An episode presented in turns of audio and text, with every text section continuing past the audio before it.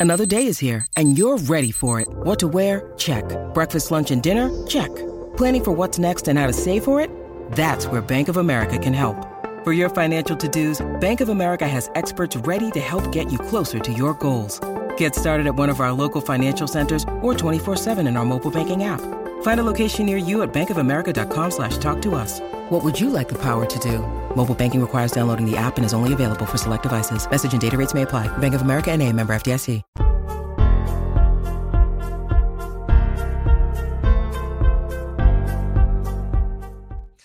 Good morning, everybody, and welcome to Coffee and Football, presented by John Donovan and the Longhorn Wealth Management Group. I'm your host, Blake Monroe, where I'm joined each and every morning by Bobby Burton and CJ Vogel. And before we get into it, guys, be sure to tell us where you're checking in from. We love to see that, obviously. Get your questions in. We got plenty of time to get to all those. But let's start with recruiting, fellas. Coaches on the road this week. I know they're going to go see a, a big time commit tomorrow. Bobby, what's the latest there? Yeah, Steve Sarkisian headed to Saraland High School tomorrow to visit with KJ Lacey, uh, the quarterback out of uh, Mobile area uh, that has been committed to Texas since right about the summer uh, of of last year.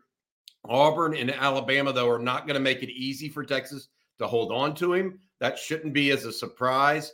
Uh, Alabama, though, looks like they may be prioritizing right now uh, Juju Lewis out of Carrollton, Georgia which could help Texas a little bit hold on to KJ Lacey. I'm not saying there's anything to worry about here, uh, but just something to watch as we go forward. Uh, the Longhorn staff out uh, all over the state of Texas again today and expected to be elsewhere uh, as well, uh, seeing some high level recruits uh, out of state too today. so be on the lookout for that. We'll be keeping up and track of that on our website on texasfootball.com today as well. Lacey uh, the high school teammate of Ryan Williams. Williams committed to Alabama. We do not expect uh, Texas to be a factor in Williams' recruitment uh, prior to signing day, February 7th. And speaking of recruiting, guys, it wasn't a big recruiting weekend for Texas, but a couple of the rival schools had the big recruiting weekends. Junior days, of course, uh, both OU and A and M. CJ, what's the latest there? Yeah, both schools were able to get guys on campus, some of their top prospects uh, for the 25 class. Neither recruiting day was as big or as loaded as what Texas hosted about a week ago. So, uh, if you want to take it as a, a little you know moral victory on the recruiting trail there's that texas had over 120 kids on pro on campus neither ou or a&m had uh, i would say that many guys but a&m had a pretty solid group coming in they earned two commitments out of the weekend kelvion riggins and dejon petaway uh, neither of which Texas were really uh, heavily interested in at the moment. So that's something. But there were some some guys that Texas will certainly be fighting for for the race the the, the rest of the 25 cycle. Jordan Davison, the running back out of Mater Dei, uh, Kelshawn Johnson out of Hitchcock, the wide receiver. A, a group of uh, talented offensive linemen as well. Lamont Rogers, Ty Haywood, the, the Bridgeland offensive tackle duo, Ryan Foji and Jonte Newman, all of which were on campus uh, a week ago, with the exception of Ty Haywood. So uh, some of the monitor there, and then obviously down to Oklahoma. Uh, Jonah Williams is the big one that they were able to get onto campus. Kobe Sellers, the, the the cornerback out of Shadow Creek, and uh, Emmanuel Choice, the six four wide receiver out of Lancaster, all of which Texas has been interested in, shown interest, offered, and have been recruiting as of late. So a lot going on, and now we're heading into uh, February, and I mean these uh, on the road visitors, or I guess recruitments by the Texas uh, coaching staff just get even more important. Hey, I want to mention one thing else. Uh, Riley Pettijohn, Bo Barnes, both in College Station as well. The, the linebacker duo that Texas is hot uh, after, well as uh, Xavier Pono, uh, the defensive lineman that Texas likes as well. I, I, agree with you, CJ. It wasn't this banner junior day, but there were about 15 guys between the two schools that Texas likes uh, that are trying to kind of you know move them out of there uh, as well. So I think it's going to be interesting. A and M only got two commitments over the weekend. One of them from Kelvion Riggins out of Forney. He's a linebacker, undersized linebacker that has a lot of speed, though. Really good player, in my opinion. And then Dejon Petaway, a defensive back out of Katy Paetow. Uh, and the thing with with Dejon, he is the brother of Damian Sanford, uh, the uh, for, the Aggie uh, player that was a freshman this past year at Paetow. Texas did not recruit hard or prioritize either of those guys, They both are still good players, though. Uh, so the Aggies moving a little bit in recruiting right now. I don't know that uh, OU really got that much movement overall. Uh, it's going to be an interesting year for for OU, I think, on the recruiting trail. You know, oh, I think it was like a week or two ago. We talked about uh, the athletics projections. Speaking of OU, and they they said OU was going to go seven and five their first year in the SEC. Would y'all agree with that? I I don't I haven't looked at it uh, well enough to say that. I don't think they have. I mean, here's their problem: new quarterback, five new offensive linemen. You could have all. You could have your the best defense. He and he is getting a better defense, by the way. Venables is improving that defense, uh, not only from a coaching perspective, but also from a personnel perspective. Uh, they got the linebacker back uh, as well. Peyton Bowen is back. I I think they're a good team. Billy uh, Billy Bowman is back uh, as well. I, I think they're going to be a good defense. I think they'll be better and more competitive than what people think. But I really think their offense is going to lag. Uh, I just don't see any way. And they don't have. They have some good running backs, but they don't have that guy. They have some good receivers, but they don't have that guy. That's that's where it's at. I, I feel like they're going to be decent, but not great. Seven and five is not out of the out of the picture. I'm with you. I think this will be the year, if any, where you really need to see Venables' defense take over and take that leap. You know, you talk about Stutsman, Billy Bowman, Peyton Bowen in the back. I mean, that has to be the strength of this this team for Oklahoma up, up coming up in the uh the in the fall.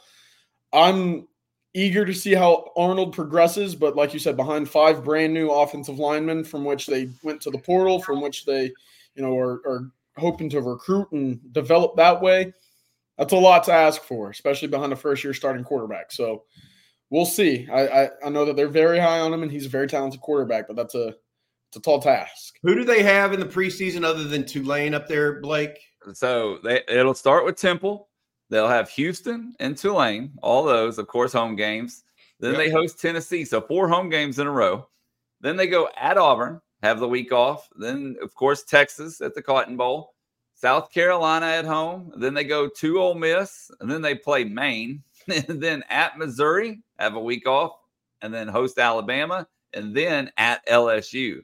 So that's not an easy schedule. No, well, I don't know about the Maine Black Bears. I didn't even know. um, no, I, I think that that's that's not an easy schedule, especially some of the road games at uh, LSU is a big one, in my opinion. Um, I, look, I, I, just feel like he's a year away. Uh, Jackson Arnold's going to be a year away. That offensive line is definitely at least a year away, um, and that's going to run into maybe some some of his better players going pro on defense. So it's gonna it's gonna be interesting to see how he recycles. But uh, I, I, don't I don't know that that um, OU is going to be a factor in the SEC championship category at this point. I, I just don't see them that. I see actually A and M having better personnel that are older. A and M has issues in the younger ranks, but the older personnel at A and M uh, pretty good. Hey, how about Kyle Shanahan, guys? Yeah, uh, you know, every when we went off the live stream last night, CJ, it was what twenty four to seven for Detroit was winning. Uh, we left, came back. I, I, I turned the TV on, and boy, Detroit couldn't stop turning the ball over, and Kyle Shanahan couldn't Shanahan couldn't stop dialing up plays. Congratulations to the former Longhorn receiver. He's headed to the Super Bowl. Also, congratulations to Charles Omenihu, uh, the defensive lineman for the Kansas City Chiefs. He had a big turnover in that game against the Ravens. Ravens. Uh, they're both headed to the Super Bowl. What y'all think of that comeback, by the way, from the uh, from the uh, uh Niners? Because I did not expect that. I got to be honest. I, I, thought they would make it a game. I didn't think they'd come all the way back. What was it, 24 unanswered points or, yep. or 27 or something like that? It was, it felt like in that second half, anything that could have gone wrong for the Lions did, and anything that could have gone right for the Niners did as well. I mean, that, that 60 yard pass completion, it, that, that just summed up the entire second half. Uh, I, I, I like Dan Campbell. I like what he's been able to do for Detroit. I think it's been great for that city, who really hasn't experienced anything of of note of late. But you got to start kicking field goals, man. you, you, got a kicker on roster for a reason. It, it, I'm sure you would have been nice or really happy to have had three extra points towards the end of that game. Had two opportunities to do so. and it just, I mean, the Yeah. first one especially to make it a two possession uh, lead into a three possession lead, you you're in the playoffs. You got to do that. But I don't know. That that's He just wanted- it's he his wanted, to identity. be, so. he wanted to be aggressive. Here's one thing I would take away. The biggest takeaway I had, and this relates to Texas in this way. The biggest takeaway I had from those two games turnovers. Big games, what matters? Turnovers. Who turned the ball over? Lamar Jackson and Zay Flowers, right? They turned it over. Jackson twice, Zay Flowers once for the Ravens. Mahomes, no turnovers uh, for the Chiefs. Uh, go over to Brock Purdy. Yes, he turned it over, but in the second half, it was Detroit that turned it over. Yeah. And, and that reminds me, I mean, Texas had a chance to get back in it against Washington. What stopped them? Two two fumbles, two Yep. turnovers. And so I feel like it just goes to show, you know, the age old maxim of turnovers are, are what causes wins. Um, you know, it, it's interesting to me. Uh, so I, I, feel like if I'm looking at it this way, uh, it's one of those things that turnovers matter in big games. Now, You're talking about two teams going to the Super Bowl here because of it. In fact, Y'all know the last time a team overcame a 17 point deficit in NFC championship game? Can you tell me who the other team was that did that? the NFC Championship game. uh, It's going to be some kind of Cowboys answer between you and CJ. I'm guessing. I don't know who is it. The 49ers. Oh, really? in 2012 against the Falcons. They had 17 point deficit. They ended up coming back, obviously, and uh, getting that one just like last night. So, I guess that was Jim Harbaugh that did Yeah. that. that- the- yep, I didn't even think about that. Good point. The Yep. poor Falcons and big leads in the playoffs. it doesn't work. uh, you can't. Tom Brady's something else new. That, that's all I can say about that because nobody nobody else comes back from that.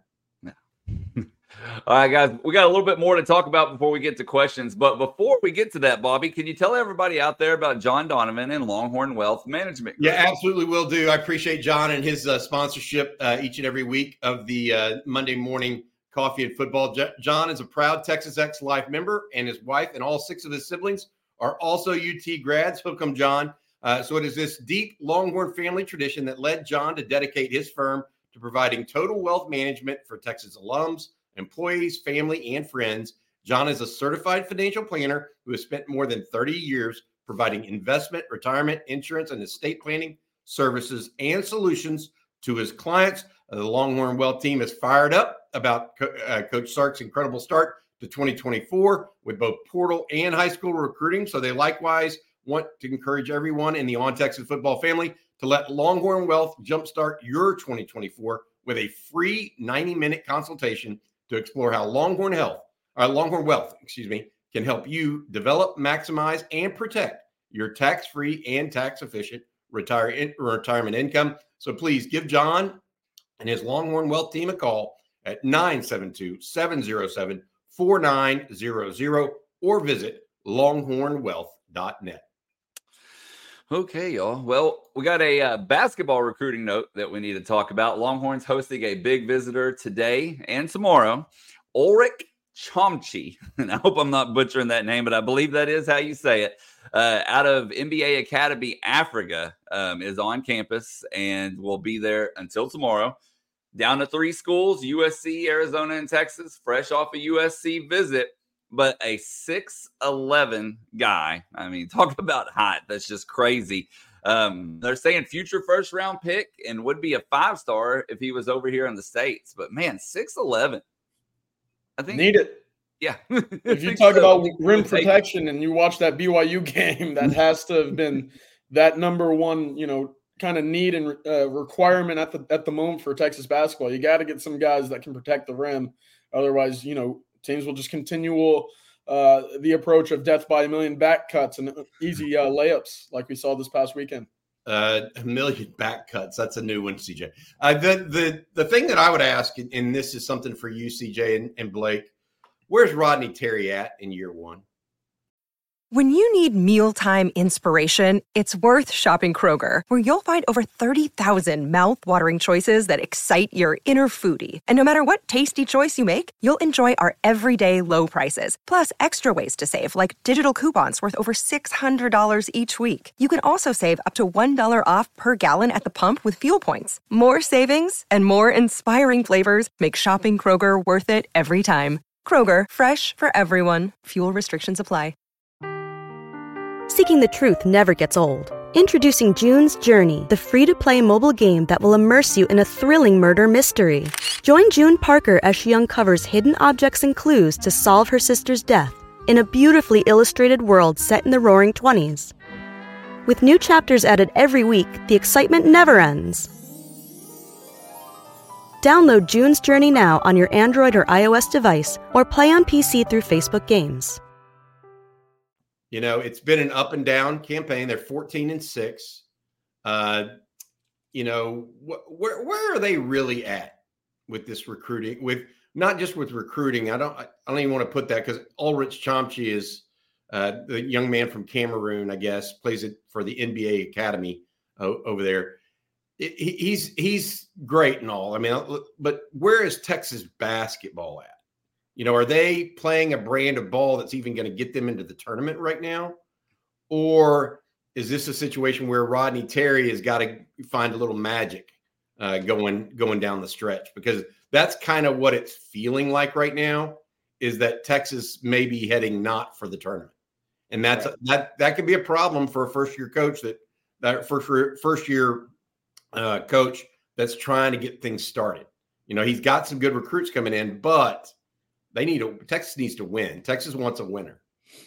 I'd like to be. I'd, I'd like to see an identity form. I, I feel like you don't know what you're going to get from a game to game basis, which for for most good contending teams, you know that they're either going to hold you to 60 points defensively or they're going to run up the scoreboard offensively. You don't necessarily know what you're going to get from Texas on a game to game. I know that they're in a very tough stretch of, of, of ball right now.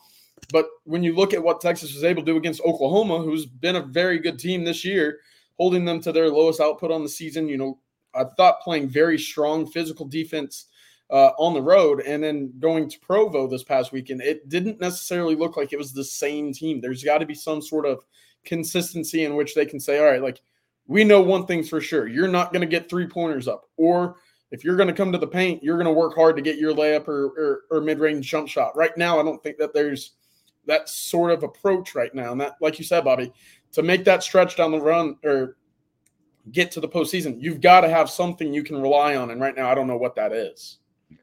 Yeah, it, it feels like it. It they're relying too much on Max Abmas. Um, and and so I, I worry. That's all I would say right now. I don't. I don't necessarily think. sorry, guys. I don't necessarily think this season is going in the right direction for for Rodney Terry. And to Jerry, there, to Jerry's point, they need to turn it around uh, and get it going because they do have uh, the talent. Uh, they just got to put it together. Yeah. Uh, so that's that's that's the reality. Yeah, and the Big 12 is not getting any easier. Right. No, by any stretch of the imagination. Hey, they play number three Houston tonight. Yep. At Moody. I mean, it this is the fourth consecutive ranked team they will have played. So uh, let's see how they bounce back tonight after the, the loss to BYU on Saturday. For sure. Okay, guys. Well, we got a, a lot of questions starting to come in. So we're going to go ahead and get over to those. And we have a super chat from KD35. I am the best. Thank you, KD. And he says, Do we expect Kenny Baker to start throwing out some offers and re offers this week, especially now that he's officially on staff? I think he's at the Senior Bowl right now, coaching the defensive line, isn't he? I, I, I, mean, I think that's what he was. That that was the plan was for him to go to the Senior Bowl, coach the defensive line. I, I need to double check and see if he's actually on the road or not, guys. Uh, so we'll see how that goes. But um, I, I, do think I don't necessarily think Texas is going to use the old reoffer thing. Maybe they do. Uh, frankly, I don't know how what their plan is there, but that's that would be an interesting take on it. I noticed how A and M has reoffered all the players with Mike Elko uh, being the uh, uh, being the new head coach. It's kind of another shot at the apple, so to speak. you know, we'll see. I, I I don't know for sure Baker. I think they the players went on Saturday, or excuse me, the players went on Saturday. I think the coaches were supposed to show up on today.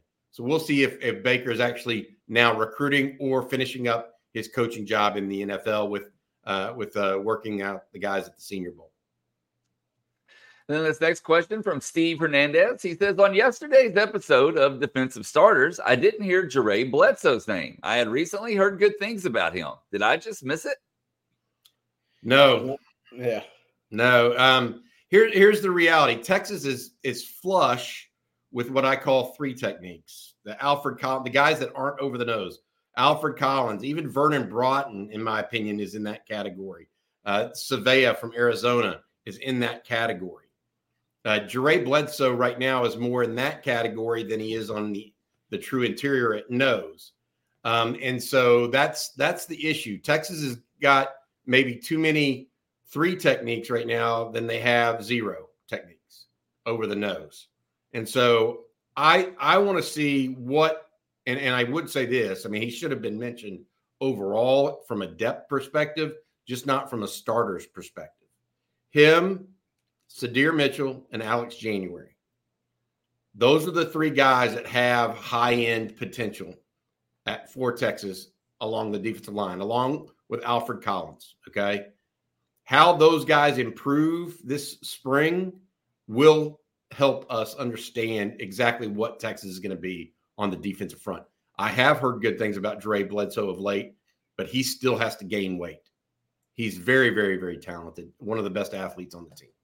Yep, that's kind of the, I think why we didn't hear Dre Bledsoe's name in that conversation is there's a lot of work to do physically with his body to get him ready to play, you know, down and down and down in the SEC. So uh, this spring, this winter conditioning is going to be big for him because, uh, like you talked about, Bobby, his talent and his athleticism is is up there in the conversation with just about anybody that Texas has in that room right now. So it'd be great to get him on the field, but he's got to be physically ready first. Well, I mean, let, let's let's talk about this because he did not even though he's in in uh, he did not dress for the Oklahoma State game. He wasn't he wasn't able to play um, because Texas wanted to stop the run, and so they activated Sydir Mitchell. If for those unaware, the the the NCAA has a rule that only 65 guys can dress for a game. I believe uh, that's a, a championship game. So they chose Sydir Mitchell because of wanting to stop the run against Ollie Gordon and gave up a little pass rush with Jere Bledsoe. So that's why, look, I mean, he's got to he, has got to put it all together. Um, just like a lot of young guys, though. I mean, he is so talented, uh, but he needs to put it together over the next uh, six months here, so we can see what he's going to be at uh, in August and September when the time comes. And then this next question here comes from Jay Wilson, and Jay says, "Bobby and CJ, would you rather have Trey Moore and Ethan Burke have 15 sacks between them or Alfred Collins and Vernon Broughton have seven? It's a good question. That's a good question. I interior pressure is different because it forces the quarterback to take his eyes off of being down the field. You know, you have to go laterally now. You, are getting pushed back in the face with guys like Vernon Broughton and Alfred Collins. Alfred's, I mean, six five. You know, he's he's got the long, long rangy arms as well. That's that interior pressure is different when it's coming straight at you. Seven sacks is a pretty solid, solid number. I, but I like 15. I'm going the other. Yeah, I look, I think that Alfred Collins, if he's getting enough time, could get five to six pretty easily. I mean, he's gonna he's gonna sneak by people for that, in my opinion. So if he would have had more time this year, I think he would have more sacks. Uh, and so I'm not but how much does he push the pocket? There's a when you say interior pressure, uh, CJ, you're talking about guys that really push the pocket.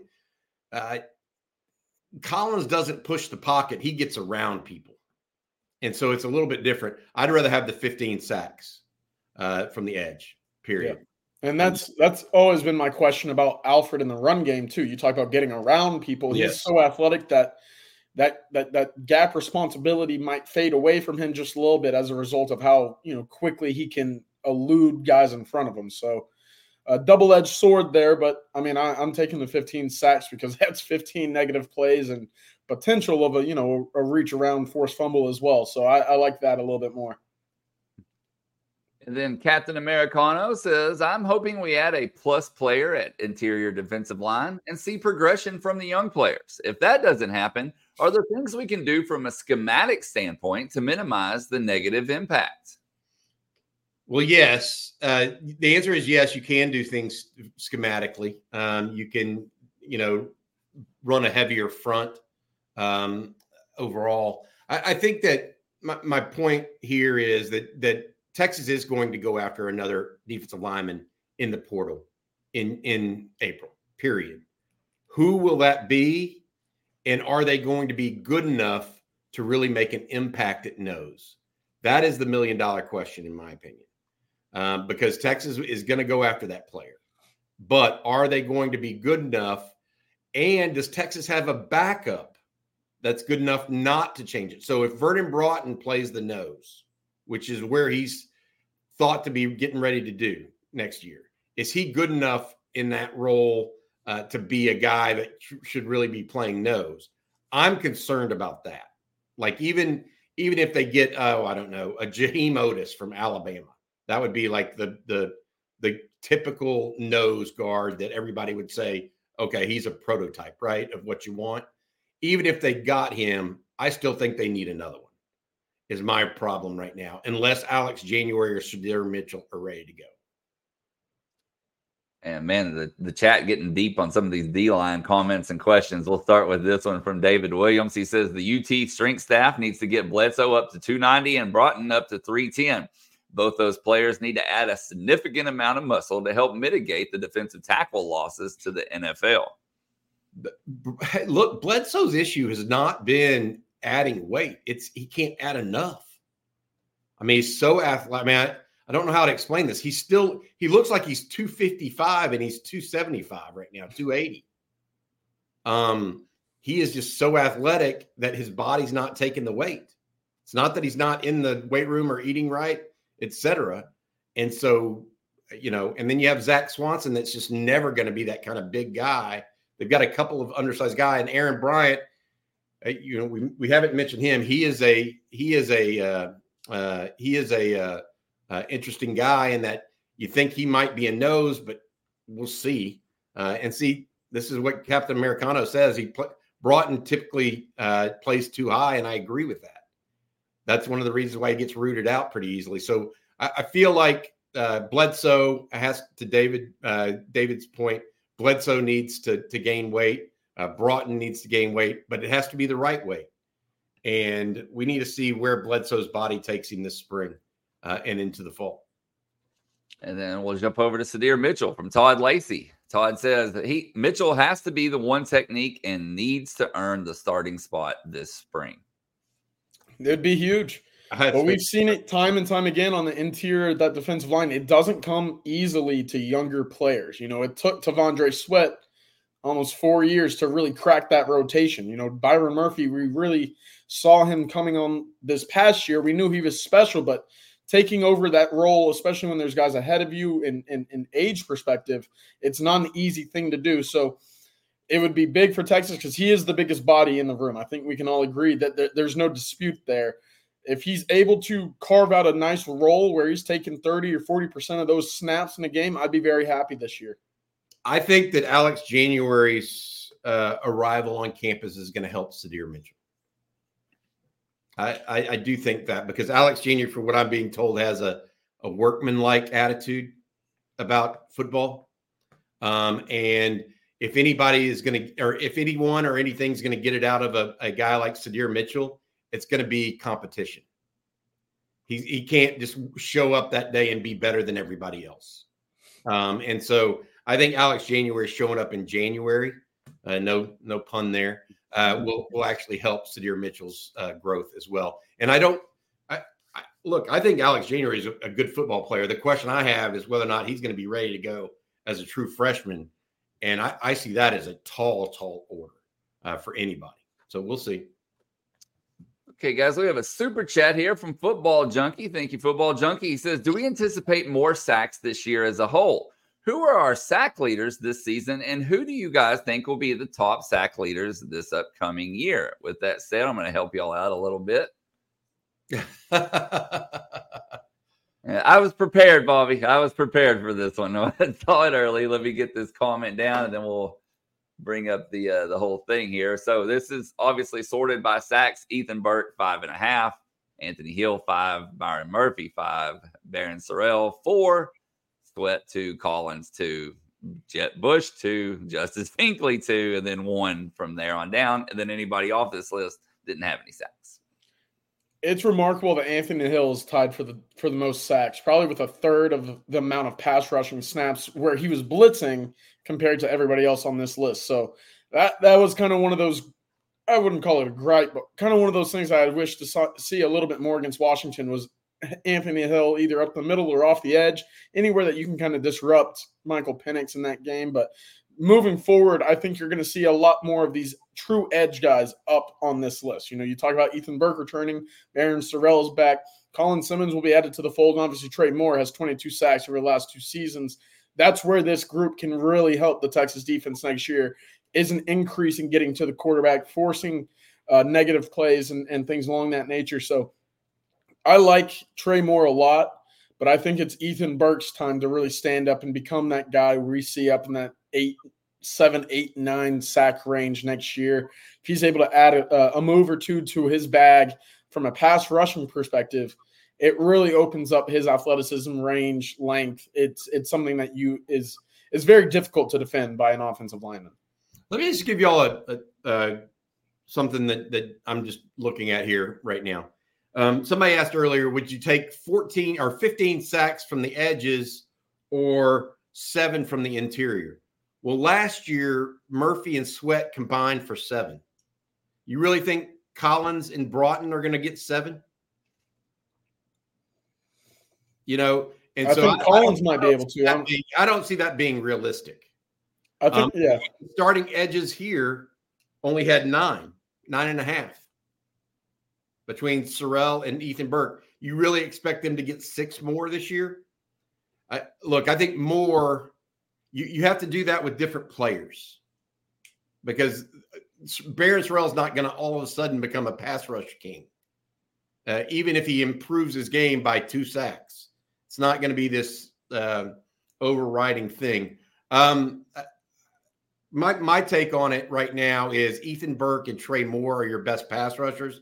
You don't know about Colin Simmons yet, and you don't and you don't know or you're not playing Anthony Hill in that role. To CJ's point, they may have to find ways, better ways, uh, to get uh, uh, to get um, Anthony Hill involved uh, in pass rush.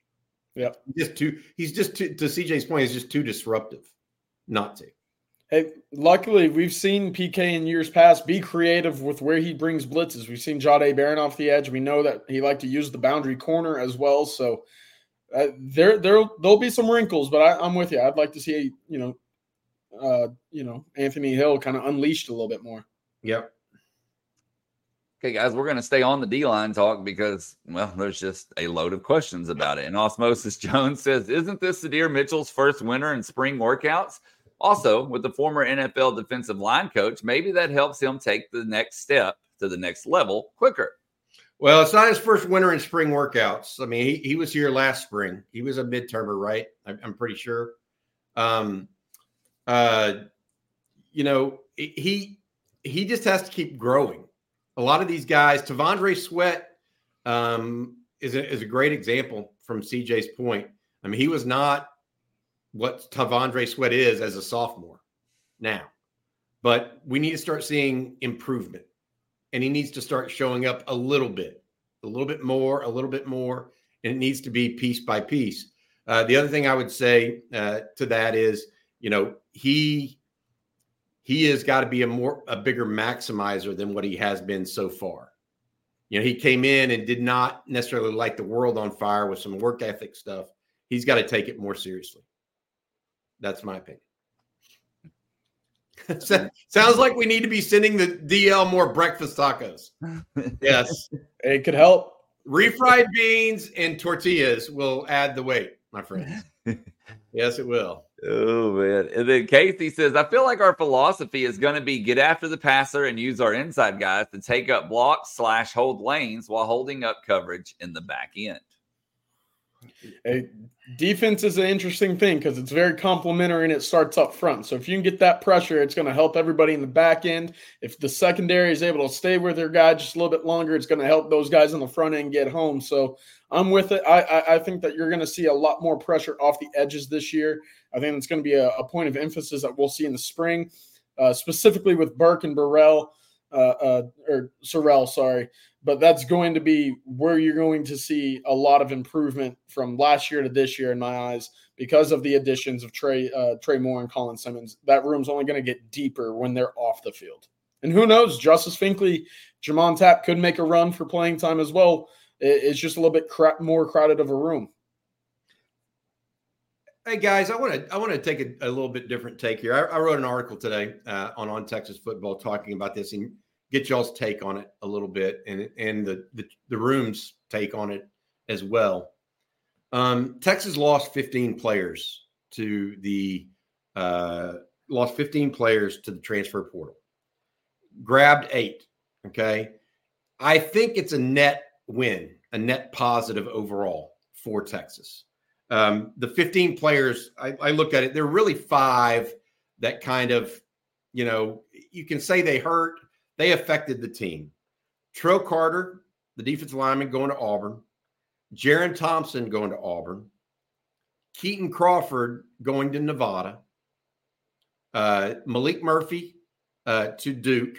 Uh, you can say what you want, but he, he was a, I mean, won a couple games as a starter. And then you have uh, Isaiah Neyor going to Nebraska. The rest of those recruits and the rest of the players that left, I don't think it's I don't think it's that big a deal because I think they have some young guys coming in that are ample replacements. The question I had for y'all is, you know, how, how big a loss are Jerrin Thompson and Keaton Crawford? Because I think I, I kind of go back and forth on that. Thompson started a, a lot of games. Now, is he perfect? Absolutely not. Is he a liability in coverage? Absolutely. Um, but again, you're going to replace him with someone that hasn't started as many games other than Mukuba, who might be, you know, fighting it out with Derek Williams and not Michael Taaffe. You know, we got to wait and see how Texas uses these guys. But my point to y'all is we think Texas was a net winner in the portal. Y'all agree with that? I mean, the three starting receivers, the starting tight end, the edge, and I see Blake, and everybody agrees with that, right? That Texas was a net winner, even despite losing uh, a couple guys that were big. I, I, I feel like that too. I just want to make sure that I'm not off base with that. I think people. I don't want to minimize losing though Jerrin Thompson and Keaton Crawford because Keaton Crawford is absolutely excellent on special teams. By the way, i maybe he was a demon, so they're going to have to replace that. But just something to think about. Yep. I'm with you. I, I think you're going to see more athleticism in that back end. And I think we saw it at times, especially in crunch moments like we saw against Washington, who was on the field at safety, you know, to begin that second half when Texas needed to get something going defensively. It was Michael Taaffe and it was uh, Derek Williams. So if that's what we're seeing in big moments, I think that's how the staff sees it as well, in the sense of we got to get our best guys on the field right now. And right now, it was Derek Williams and Michael Taaffe. So uh, I'm with you from a depth uh, depth side. It hurts from you know, an experience side it hurts. You talked about, I think he started over 33 games, 35 games in his career. Like that's a lot of starts. But to your point, I think you're going to see a little bit more athleticism. And I think from that group collectively, you're going to see a little bit more uh, play playage of the ball. You know, there, has got to be you know more interceptions, got to be more batted passes, and I think adding to that athleticism is only going to put you in better positions to do so. On uh, Crawford, and a lot of people pointing this out. Bobby, you pointed it out in your article as well. But Christopher Weatherford, for example, Crawford on special teams is the biggest or bigger loss in my in his opinion, and then Cotton immediately as well. Crawford on special teams. And then I looked while y'all were talking on their stat sheet. Between the two of them this past season, 62 tackles, four interceptions. Yeah, they're I mean, look, they're good players. They're not great players. That that's that and so you're losing depth and experience. That's what you're losing. Um, I do think Keaton Crawford is a great special teamer, though. I, I want to add that. So, um, uh, you know, we got, we got to look at that. Uh, there was a question, by the way, on the on the message board uh, that uh, I wanted to get to, and it asked us who is the punter for 2024 as Yes, well. I was, was going to get to that eventually. Yeah, I mean, right now, I don't even know who is a walk-on punter that is going to compete with Michael Kern.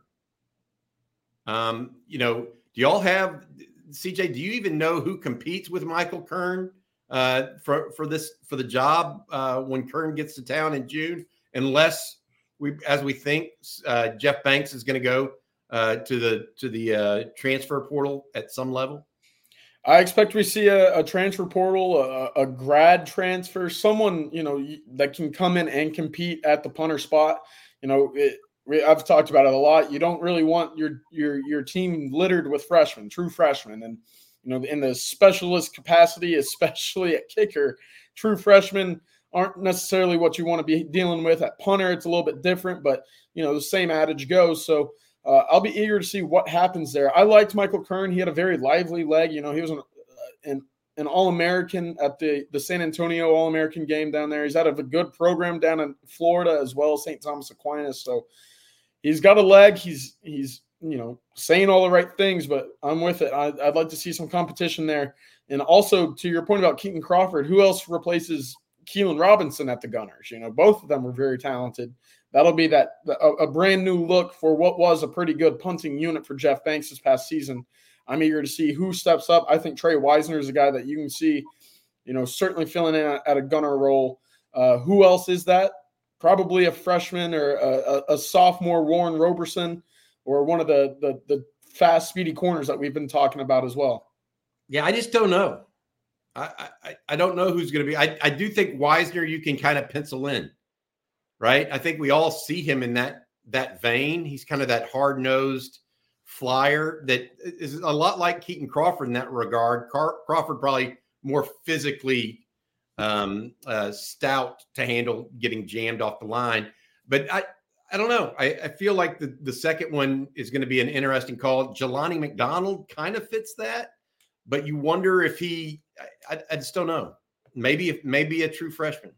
Yeah. Uh, Warren Roberson might be a guy to, to throw in that mix too. Because I know that they like him a lot in his physicality despite his size. That's one of those things that those guys either they have big size, big size and they run well, like Brenden Schooler is a good example, right, of an mm-hmm. all pro guy at uh, former Longhorn that's an all pro uh, as a as a gunner. But or they have quickness and still have can play through physicality. And I think Wisner fits that second mold. That play he's got quickness and, and plays through physicality, plays through contact. This is a little bit off topic, but on the topic of gunners, I I was watching the Chiefs yesterday and they use Justin Watson as a gunner. Yeah. A six four wide receiver. It's kind of kind of unique. And then I was thinking back, the Cowboys used a defensive end as their gunner, Sam Williams. So you can get a lot of you know rare production from that spot if you you know certainly think that that could be a place to get people on the field so i i'm with it i'd like to see where they go with this and then cotton wants to know can stone punt? Obviously talking about will stone. I think he did some in high school but i don't i mean I, I, don't know. Yeah i mean look they they're gonna have to roll something out there. Um, can can bert auburn punt? You know, I'm sure Bert Auburn could be a, a, a punter as well, at least in emer- emergency situations. I, the, the question is, is no one is likely to be as good as Ryan Sanborn. Correct. I mean, Ryan Sanborn upped Texas's net yardage by something like six yards year over year. That, that's impressive. Um, and so uh, probably didn't get enough accolades that he deserved because Texas Tech had a punter uh, that hey, hear me out. Arch Manning, punter number one. I, I don't. I, even if he were, I don't think that that they're going to put his leg out there to be whipped. you know, I that that's uh that's uh one of those. That's things. my favorite oh, comment.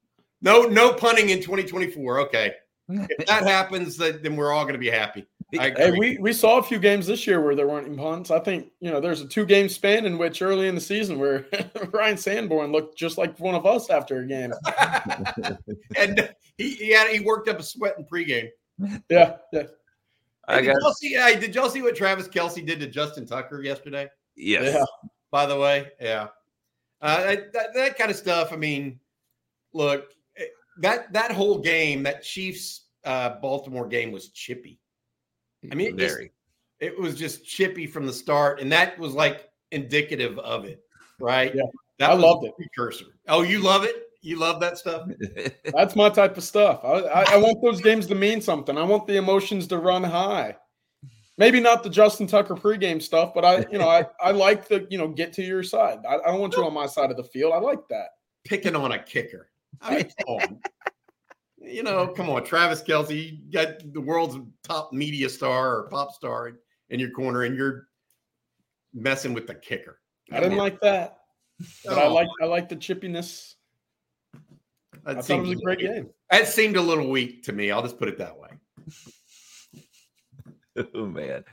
Well, what got me was Kelce like mouthed after every play, and then the Ravens mouthed one time, and the flag gets thrown. You know, it was like the worst double standard ever. I mean, cut to him, and he's just play. laughing. Yeah, I just mm, well, it is what it is. All right, guys. Well, we've talked about uh possible portal enter or I guess portal transfer punters, but we have some questions about other portal positions. And so let's go ahead and take those. This first one from VFL TexX, and he says, Is Texas interested in Davis from Arizona in the portal, or is Texas set at defensive back? So Texas was looking at uh, Tacario Davis uh, out of Arizona. Uh, they they wanted him to come in. Um, he he was scheduled to come in at one point. We didn't report that because I was asked not to. Uh, but then it was canceled on Wednesday of last week. Um, and so uh, that that is that's where that is uh, at that at this point uh, for the Longhorns. Uh, I don't think he's going to be uh, a guy that Texas is able to get back in on. Uh, right now, it's looking like Washington or perhaps staying at Arizona. A lot of the guys, again, I, I, as we said it, Savea came down to either transferring to Texas or returning to Arizona. Uh, Duane Akina, Brent Brennan, those guys at Arizona are doing a good job of trying to keep that nucleus together. They got the quarterback and the receiver back. Uh, they got the big linebacker back that uh, you know was one of the uh, best players uh, on that team as well. And, and so that's been the uh, hallmark of that uh, thus far. Um, I think they're done right now in the portal for the spring. That's what I've been told, unless there's this mass exodus for from Michigan today or tomorrow, because you have to remember the ad drop date is the 30th for Texas, okay, which is tomorrow. Uh, unless they have guys on campus and ready to go, you can ask for a um exception, but man, you're not going to get one that's a week late. Ad drop class through the university. They they they have to be students. Now that doesn't mean they can't join in the summer, uh, but I think they're done with the portal for now. And then Todd Lacey, I know you said four now, but Todd Lacey says, Do you shop the FBS ranks for a one technique, taking a player who might not make a huge impact, or are there ones from the FCS ranks who are looking to make a jump? Do you think they might go that far low? Uh, I would if there's one that can play. I, I don't know that there's been. I think the other Arizona defensive tackle is a, a good player as well that was in the portal, um, but I think he's now saying he's going to return as well. So um, I don't know of any other defensive tackles in the portal though that have been quote unquote greenlit by the Texas staff, and that includes the FCS group. So period. That that's the problem. It's not that Texas is is unwilling to recruit them it's that they're not there or the ones that they've seen aren't good enough. I mean, there there have been guys that are that have offers elsewhere that you might think, well, Texas should offer them too, but but they haven't. I mean, they they just haven't done that, and I and I'm not. I, I don't disagree with it. I mean, you have to if they can't play, why why why do it just for another body? Texas Right. is trying to be beyond that, and it holds you a spot. It takes away a spot from a possible guy that enters the portal down the road. Okay, I'm. Steven and Rudy both kind of have a question along the same lines here. So I'm just going to read both of them at the same time. Steven says, if we do not add another impactful defensive tackle, which team is better, 2023 Texas or 24 Texas? And Rudy, right after Steven asked that, said, top to bottom, is the roster better, worse, or the same as last year? This is a fun question. You're losing eight to ten guys to the NFL. How This I is mean, a fun question. it'd be really hard to be better. But you got some high impact transfers. Yeah. I, uh, here, here's where I am on it. The way Texas can be better in 24 than 23 is Quinn Ewers. That's the one path for me. I would agree with that. If he makes that, you know, that continual jump, a very big jump, that's the way Texas is better. He has the pieces. The offensive line's going to be good. The running game should be a, a pretty solid as a result. They got some pieces back there too. If that offense is, you know, in that top five, top 10 range, I think they were right outside the top 15, top 20 this past season. If he can make that jump to being an elite, big time, you know, high flying, explosive offense this year, Texas could be better than last year. But that's only if Quinn Ewers is able to to elevate his team by his play, not necessarily the wide receivers and, and his weapons around him this past season kind of doing it for him. I think it's got to be Quinn Ewers doing that for himself. Let, let me ask you all this. I, I just wrote down all the positions. Who will they be better or worse than in 24 than they were in 23? Okay. So quarterback, you think is going to be better in 24, right? Yeah. Running back, I don't think is going to be better. The loss of Jonathan Brooks even though you have said Baxter, and I, I think that that's that was a big loss. And you know that Baxter and and Blue are not Jonathan Brooks. So I think that's that's going to be a down a tick. Wide receiver, I think, is going to be down a tick. Again, you had three upperclassmen with a lot of experience within the offense, et cetera. Not as much as I thought it would be even a month ago, by the way, but still down a tick. Tight end, down a tick right? Even with Amari Niblack, JT Sanders, and Gunnar Helm, that combo pretty strong. Offensive line up a tick. Even losing Christian Jones, I think the the four other guys. So on offense, the two improved positions we think are quarterback and offensive line. The down positions are running back, wide receiver, tight end. I think you take that trade. What's that? I think you take that trade. Yeah, because the quarterback position and the offensive line position are. I'd what, rather be in Texas's position now than what Oklahoma's in with, with, their offense, where you're returning your your pieces on the outside, but you got to replace the entire offensive line as a first year starter. I, I, I think we can all agree with that, right? Okay, fair. I know I'm I'm not disagreeing with that. So yeah. my point is that just overall, if you're looking position by position, that's what it looks like. I'm with you. Okay, now take the defense. Defensive tackle, you know, is going to be less. I mean, there's yeah. you got two yeah. first or second round picks, right? Edge, I think is going to be better. Yes. Okay. Linebacker, I think is going to be a step down because Jaylan Ford was the, you know, the straw that stirs the drink. Secondary, I think is going to be better. Mm-hmm. Kicking game is going to be even because Bert Auburn was good this year. Punting game should be a little bit down, theoretically. You're losing your best gunner. You're losing your punter. So, I, look, I, I think you could take. My point is, there are elements of the 24 team that are better than the 23 team in my, what we're going to see and there are elements that aren't going to be as good how that all mixes together to what cj's point was about taking the quarterback and the, the offensive line being being more meaningful than the other positions is fair and how and i think that the other question is how big a drop off are they really at running back wide receiver and tight end we don't necessarily know that yet Eh, I'm glad you said that because I wanted to read a couple of the comments while you were talking that people yeah, put yeah. in the chat. Um, and Ron S says nobody expected Brooks to be as good as he was. There was too much unknown at this point. Need to see what we have after spring practice, and that is a good point because if you go back to the beginning of last season, we didn't know if, if Sark would even have a thousand yard rusher. You know, we were talking about that on this show every morning, and then of course he obviously exceeded expectations. But and then along that line James Hatfield. I think because the O line will be better, this will cause the running backs to be better. Blake Bryant agrees as well. I think the running game will be better, returning four of five offensive linemen.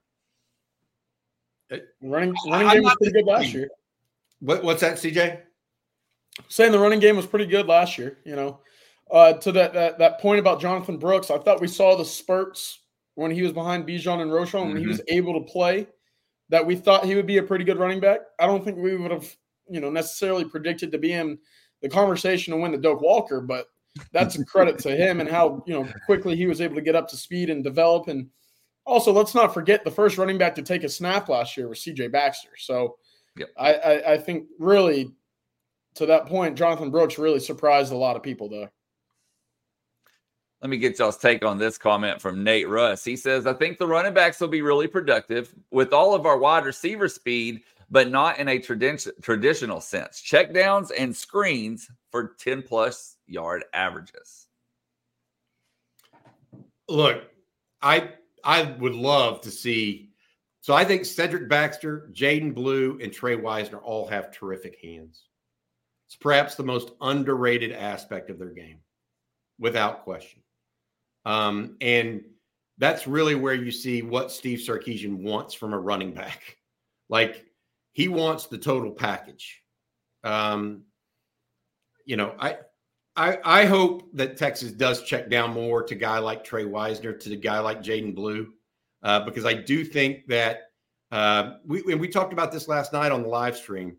One of the aspects that we're going to be looking for with from Quinn Ewers this year is getting the ball out quicker, and some of that means checking it down a little bit more. So I, I'm I'm I'm of that opinion that those are those are important aspects. Mm-hmm. It, it'll help it will help the running game. It will help them move the ball more. all of those things. And he checked it down quite often this year, by the way. I mean, yeah. what the running backs have? 60 catches, 65 catches. That's yeah, I actually I thought a lot of fans gave Quinn kind of a, a bad rap in, in which he checked down too often. And I think a lot of that came right after the Houston game, in which they really dropped three really far back after those first three drives, and Texas kind of had to dink and dunk down the field to get anything going again. Uh, but I'm with you. I think uh, uh, one of the biggest staples of a Sarkisian offense is hunting mismatches, and he loves being able to motion in or out a, a running back to a, a, spot where he thinks he can get a speed advantage to get his running back the ball in space. Uh, we see it often with the wheel routes out of the backfield as well. That was a big play Sarkisian liked to go to with Bijan Robinson. So I'm with it. I, I love seeing the ball in the hands of the running backs in space because those are the guys who – have the probably the most wiggle of anybody on the team. So that's something that I think we'll continually see this upcoming season. And like you said, Quinn getting the ball out quicker is just going to be a staple of uh, of the offense again, in the sense that his wide receivers have a little bit more after the catch ability in my eyes. Hey, uh, CJ Cotton says checkdowns and quick slants will make quote unquote stronger iron. I did, yeah, I'm with it. I'm with it. I'm gonna start. I'm gonna, I'm gonna get a poster back over here that just says "Iron is is is strong." That'll be the one. Oh man! All right, guys, let's switch gears for a minute here. I want to read this question from Jeff Carey, um, and Jeff says, "What are two or three SEC away games in the next couple of years that Ooh. you're interested in visiting?" So let's I went. See. I gotta say this. I I've I've been to the swamp a couple times for Florida versus Florida State. Um, I'm interested in seeing Texas there. I'm interested in going to Athens. Uh, uh, trying to think. At Tennessee would be yep. fun. Uh. I think that one, and then at Death Valley. If we if we ever get the chance to go there, I thought that we were going to have that before COVID. You know, um, but uh, I, I feel like those are the ones that for me: LSU, Tennessee, Florida, Georgia. Uh, maybe Auburn would be fun as well. Yep. I, I, I said Tennessee and LSU were the top of my mind. Low key a night game at South Carolina, very fun. Yeah, very fun. So I've been, you know, we I haven't really seen. Te- I've seen our Texas play at Arkansas. I've seen Texas play at Ole Miss. I've seen Texas play at Mississippi State. Um, way back in the day, uh, Jackie Sherrill time. Uh, so the but Georgia, Florida, um, Auburn, Tennessee, LSU. Those would be the ones for me. So to Michael's comment right there, I I've never seen a game at College Station. What? Yep. That's how not in person. Not in You've person. never seen a Texas Texas A&M game. That's not in person. That, that's the that's just a shame. I was 13. I mean, I'm serious. I mean, as big a fan as you are. no, I am serious. Is you know what I mean? I mean, that's that's where almost a generation lost it that game. Yeah. Yeah, so I'm that should have been number one on my list because I've, I've yet to see a game at College Station. and it'll be the closest away game for you. Yeah, yeah, yeah I love that. Can't beat that at all. Oh, all right. Good question though, for sure. And yeah, absolutely. Not, not a wrong answer, I don't think. I think a lot of Texas fans are thrilled to go see eh, somewhere Vanderbilt. besides Kansas. You know what I mean? I mean, or anywhere else, Oklahoma, you know, Oklahoma State, whatever. A lot, a lot greener pastures out there. yeah, sure. better than going to Manhattan or Ames. Right? Yes. Yeah, I, I agree. Or, or Stillwater. Um, I, I, I would say this. I, I would. I love Florida as a place to go because you fly into Jacksonville. It's about an hour, hour and a half drive to Gainesville. It's kind of a you can stay in Jacksonville for the weekend. Jacksonville's a nice town, especially in the fall. Yeah, no, Mississippi State was horrid. When I went to, Mississippi, the Mississippi State game there in the '90s, it was so it, it came one of those uh, summer showers where it rained like cats and dogs for like 15 minutes, and then the rest of the day was just nothing but hot, and the the steam was coming up from the carpet, and uh, the, then about 10 minutes into that, after that started, the whole uh, power of the whole place went went dead. I mean, the clock, everything, Wow. press box, dead. And so you had people in there about 100 degrees, came back on about 15, 20 minutes later. But by that time, everybody was already steamed. You know, it's like you're in a steam shower. Yeah. I'd tell you what else there's going to be some good away games is baseball. Oh. SEC, uh, you know, obviously has some phenomenal baseball venues and like Ole Miss, LSU. I mean, there's just so many good ones. It's going to be a lot of fun. Mississippi State. Yep. Can't wait for those. So, okay, guys, let's go. We got a, uh, if I can find it here. Yep. So Kelly Hyden says Todd Dodge or Todd Dodge makes his return, and then Seth follows it up with CJ. How long till Lovejoy wins state? Not soon enough. I'm ready for it. Get the boys a ring. Get a a, a, a, a, a banner up on the stadium. I'm excited. Todd Dodge. Anytime he's back coaching in, in, in the state of Texas, I mean that's exciting. He's you know one of the greats, and so that I'm really excited to see what he's able to do at Lovejoy. There's a lot of talent in that area. You know, he they're three minute drive from Allen. You know, right in the middle of of, of McKinney. So a lot of talent in that area. And uh, you know, we've talked about Parker Livingstone in the past, Peyton Pierce, Dalen McCutcheon's still out there. So uh, I'm I'm really excited for it. Where did Jalen Lott end up at, by the way? Uh, Prosper Panther Creek. Okay. So so and that's the that's James Lott's son, the, the one that we think is one of the best receivers in the country. Uh, out of a, I think he's going to be a sophomore this year. Hey, uh, do they? I, I don't know this area that well, but do they recruit a little bit up there? Like, are there like certain areas that where guys can move in and go to a certain school uh, up in, in in McKinney, Allen, uh, Lovejoy, that area? I know at Lovejoy there's open enrollment, so you don't have to be within the boundaries of your district to attend the high school. Uh, but I, I wouldn't necessarily call it recruit. Uh, well, here's what will happen. James. it's like, what are you trying to say, Bobby? No, I'm no, I'm not trying to say recruiting. Y'all know what I'm talking about. Yeah, I yeah, know. I know. I mean, I'm just giving It's you a hard some time. of it's legal. I mean, if a guy wants to move in and be at a different program, he can do it. He moves apartments. You know, I mean that, Yeah. that happens. And so that's what I was wondering because I think that Todd Dodge. I'm not saying he's going to sit there and recruit players. His name will recruit players. Oh, yeah. Absolutely. You know. Yeah. Like Cameron Parker said, T- Cameron Parker, Todd Dodge is my old coach at Southlake Carroll, one of the best coaches ever, man. So That's very awesome. exciting that he's coming back. And then also uh, Joseph Gillespie, the longtime Stephenville coach with a ton of success, numerous state title. Um, he's now going to be going to Waco Midway. So pretty cool there for sure. Won- Wonder if they'll pull guys from Connally because Connally's had the the talent lately. Yeah, that's right. All right. Well, before we move on to some more college football talk, guys, uh, Bobby, why don't you tell everybody out there about what John Donovan and Longhorn Wealth Management Group can do for them? Yeah, absolutely. John and the Longhorn Wealth team is fired up, fired up about Coach Sark's incredible start to 2024 with both portal and high school recruiting. So they likewise want to encourage everyone in the On Texas football family to let Longhorn Wealth jumpstart your 2024 financial future with a free 90-minute consultation to explore how Longhorn Wealth can help you develop, maximize, and protect your tax-free and tax-efficient income.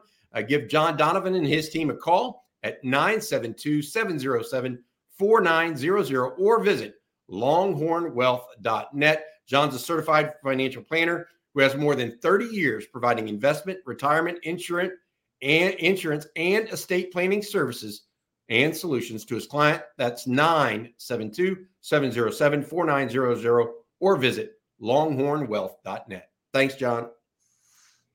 Okay, well, we are going to jump over to the on texasfootball.com message board to get this next question from David Edwards. Thank you, David, for the question. He says, checking in from San Angelo in the Concho Valley, where the wind chill is 32 this morning and it's going to be 71 this afternoon.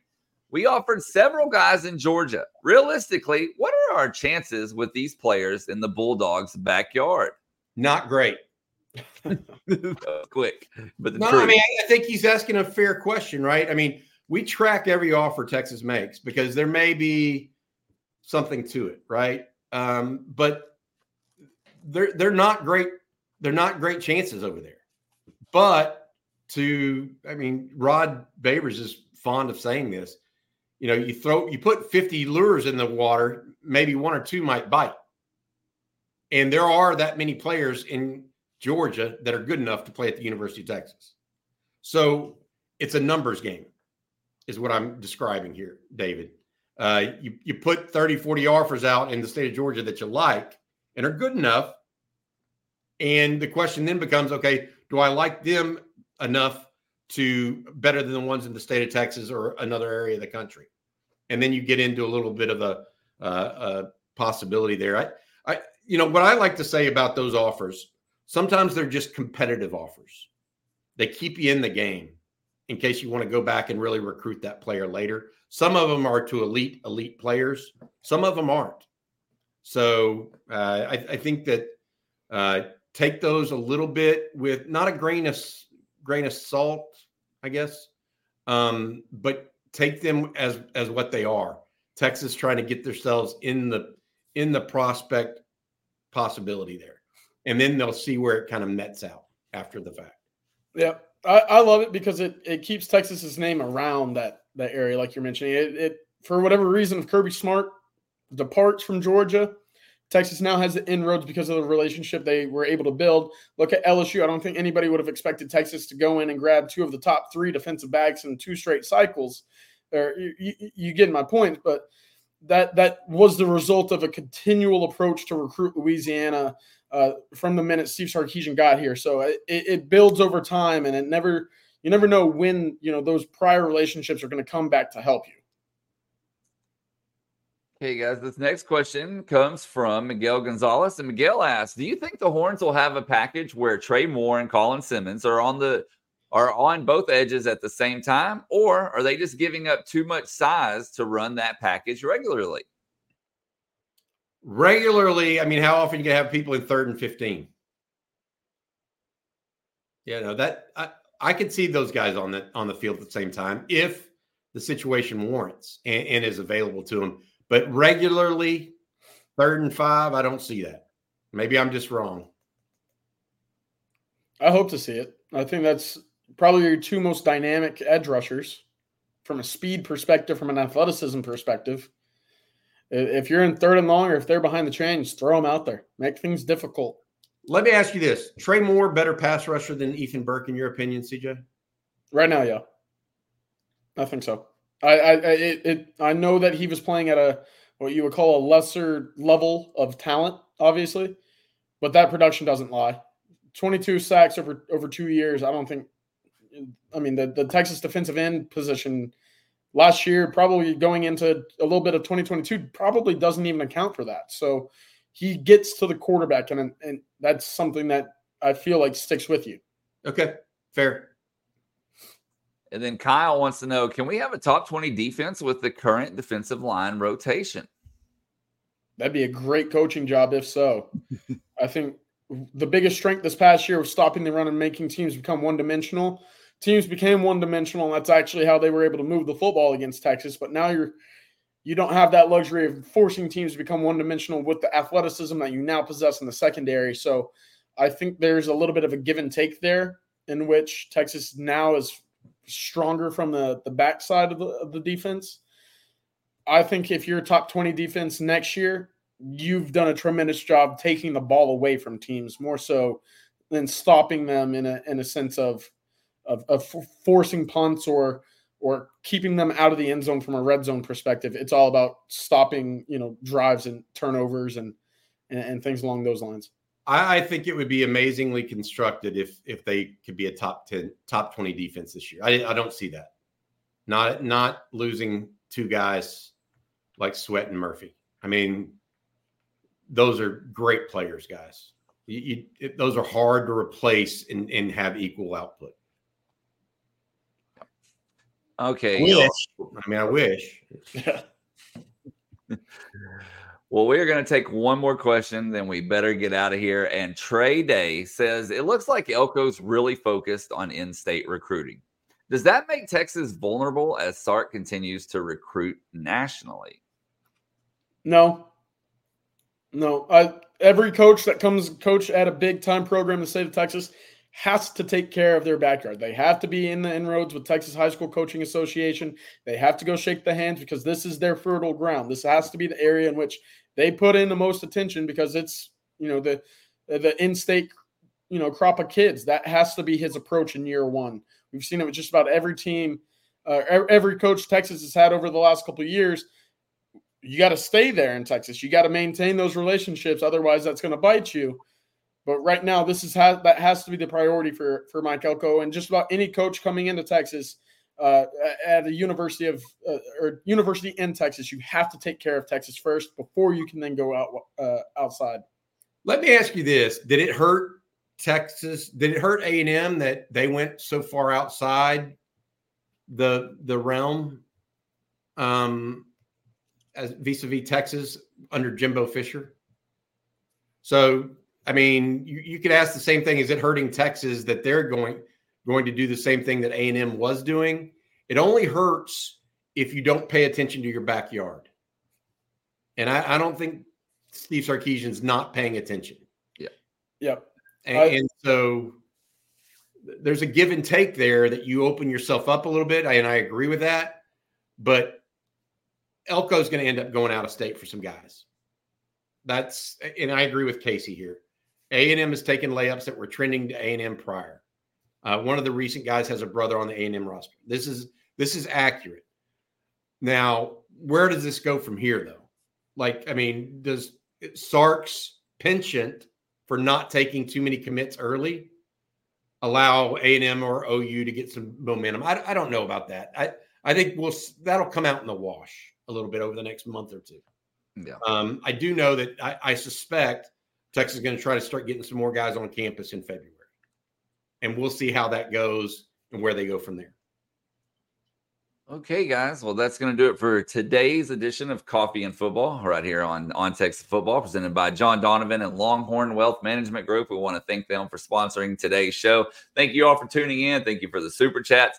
Be sure to head on over to ontexasfootball.com to get the latest and greatest in Longhorn coverage and news, discussion, if you haven't already joined, you need to head over there, join the message boards, and we got all kinds of good discussion going on right now.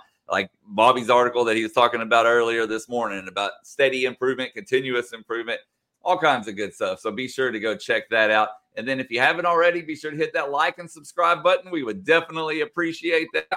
I got a little example up there. So you got to be a, you either have to have a YouTube account or Google account, then you can subscribe uh, to the channel and then ring the bell so you're notified anytime and every time we post a video or go live with breaking news. So for CJ Vogel and Bobby Burton, I'm Blake Monroe, and we'll see you tomorrow morning. Have a good week, guys. Happy Monday.